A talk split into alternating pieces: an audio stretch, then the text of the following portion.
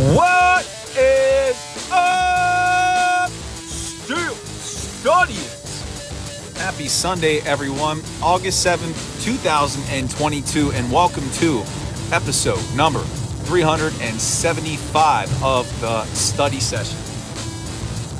I'm your grateful and appreciative host here, Jeremy Ritz, saying thank you, thank you, thank you, and welcoming you to a Sunday edition of the session. Today, I'm going to talk about those players whom, after the first two weeks of training camp, have put themselves in a good position to make the roster, and conversely, some of those players who have maybe hurt their chances of making the 53 man roster. Before I get into that, just want to say I would love to connect with you. Let's do that one of three ways. Hit me up via email at thesteelstudy at gmail.com. Give me a follow on Twitter at SteelStudy or comment on the articles at the bottom of the page. Would love to connect with you that way. Don't forget that the Steel Study is now on Apple Podcasts. You can subscribe and get the podcast delivered directly to your podcast feed. And also, too, if you'd like to donate to the Steel Study, if you like what I do, if you like the content that I put out, there is a donut donut. I call it the donut button. That's just I'm just gonna call it the donut button anymore.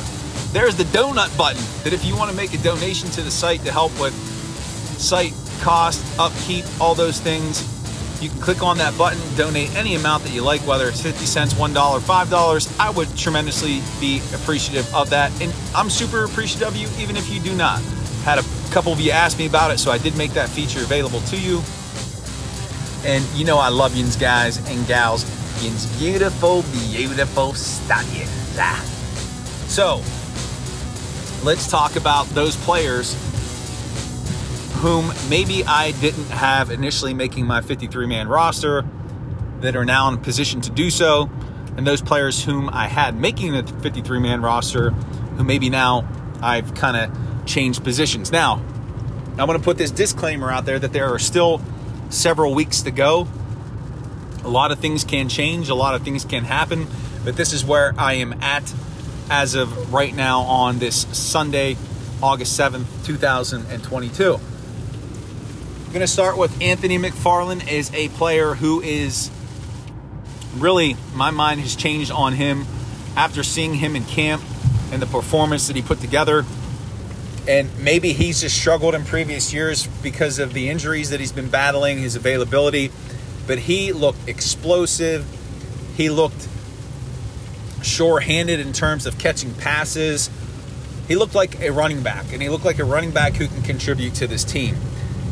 I have him making the roster at this point. That'll be reflected in my updated 53 man roster that'll probably come right after the first preseason game against the Seahawks. But he is a guy who really, I think the Steelers are going to have a difficult decision to make because Jaylen Warren is playing well as well. So potentially you're going to have four running backs who are kept Benny Snell, Najee Harris, Anthony McFarland, and Jaylen Warren. Now, could they put Jaylen Warren on the practice squad, they could. But from what I've seen from him, he's got tremendous value. So they're going to have some interesting decisions to make at the running back spot. Quarterback. I was projecting that Chris Oladokun was going to make the roster as the number three quarterback. I still think that Mason Rudolph is going to be shipped, traded before it's all said and done. But in talking with some of the beat writers out in Pittsburgh this weekend. They really see Oladokun as a practice squad candidate. And after seeing the very few reps that he got this weekend, I'm leaning more in, in that direction. And then I could see the team going out and getting a veteran QB number three. Not saying this is written in stone, but right now this is a change that I would make to my 53 man roster. Anthony Miller is a wide receiver whom I was very impressed with in the training camp practices this past weekend. He has a shot to make the roster. I don't think they're going to cut Gunnar Olszewski. In fact, I know they're not going to cut him. So the Steelers might keep six at that position. Right now, I'll have him making making the team. So that means somebody's going to have to be cut from another spot. But right now, I would have Anthony Miller making this team because he did perform very well. He was receiving a lot of praise and accolades from the coaches.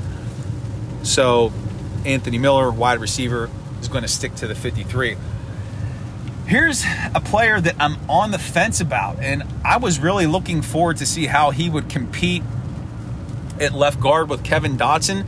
But Kendrick Green, would they would they cut a third round draft pick in the second year after giving him so much playing time, starting experience his first year? I don't know, but if he doesn't show some growth, then there could be a chance that they just cut bait if they believe that this is just a bad investment. So I'm on the fence about Green right now. I'm not saying that I would cut him or that he wouldn't make the 53, but I think he's on shaky ground and the chances of him being in jeopardy of making the roster might be real. That might be a real possibility.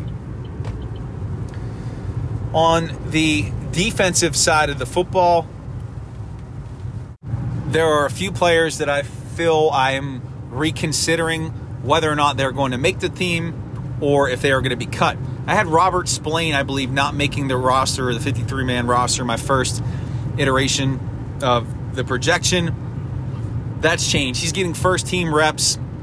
I know that he doesn't provide a lot of splash explosiveness and that we know what he is that was my justification for not including him in my first version. And I was keeping Mark Robinson and Buddy Johnson over him.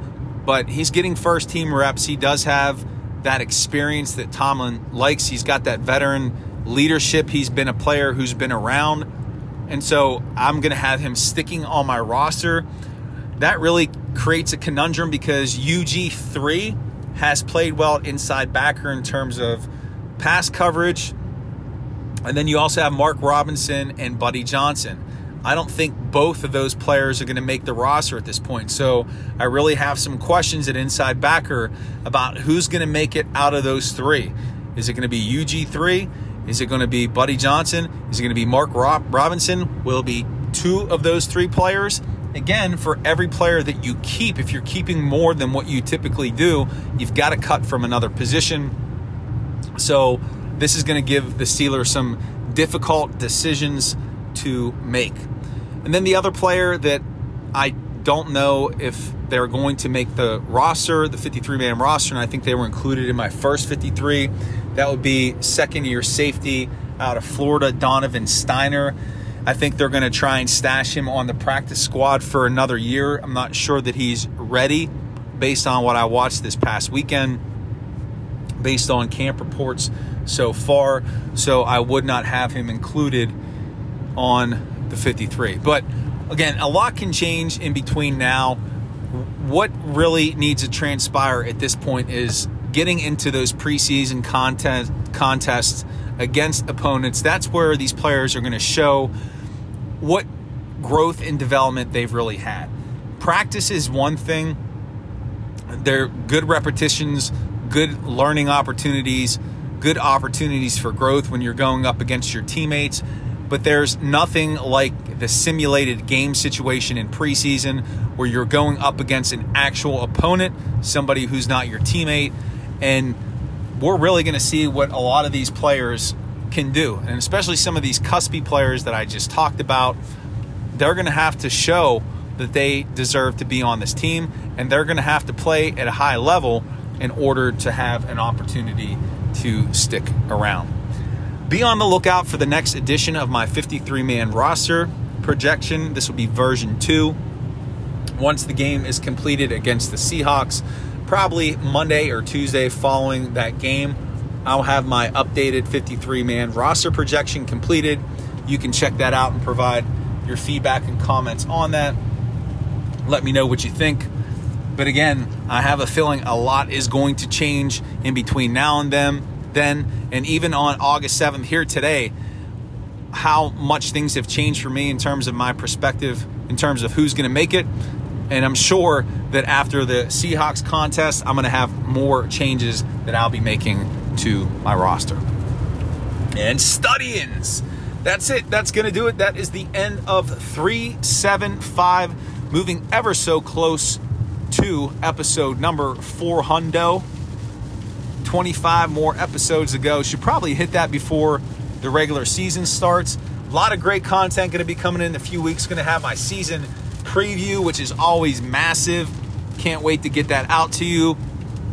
That will include a breakdown of each unit, projection of stats for each major player at key positions. I'm going to have my win loss prediction for the schedule. So much content coming your way. Very excited. Be on the lookout for that. And as always, thank you, thank you for being a supporter of the Steel Study. Let's connect. Email me, tweet, comment on the articles. You know how to do it. Don't forget about the podcast that I do with Jim Wexell over on his site, The Steel City Insider. Don't forget that the Steel Study is now on Apple Podcasts. You can subscribe, get daily updates to your feed. And don't forget about the donut button. The donut button to donate. If you like what I do, you like my work here on the site, and if you would like to contribute to the site, you can make a donation by clicking on the donut button. And just know I appreciate Yin's guys and gals for being supporters of the Steel Study. Love you all. I'll see you back for another edition of the study session. Peace.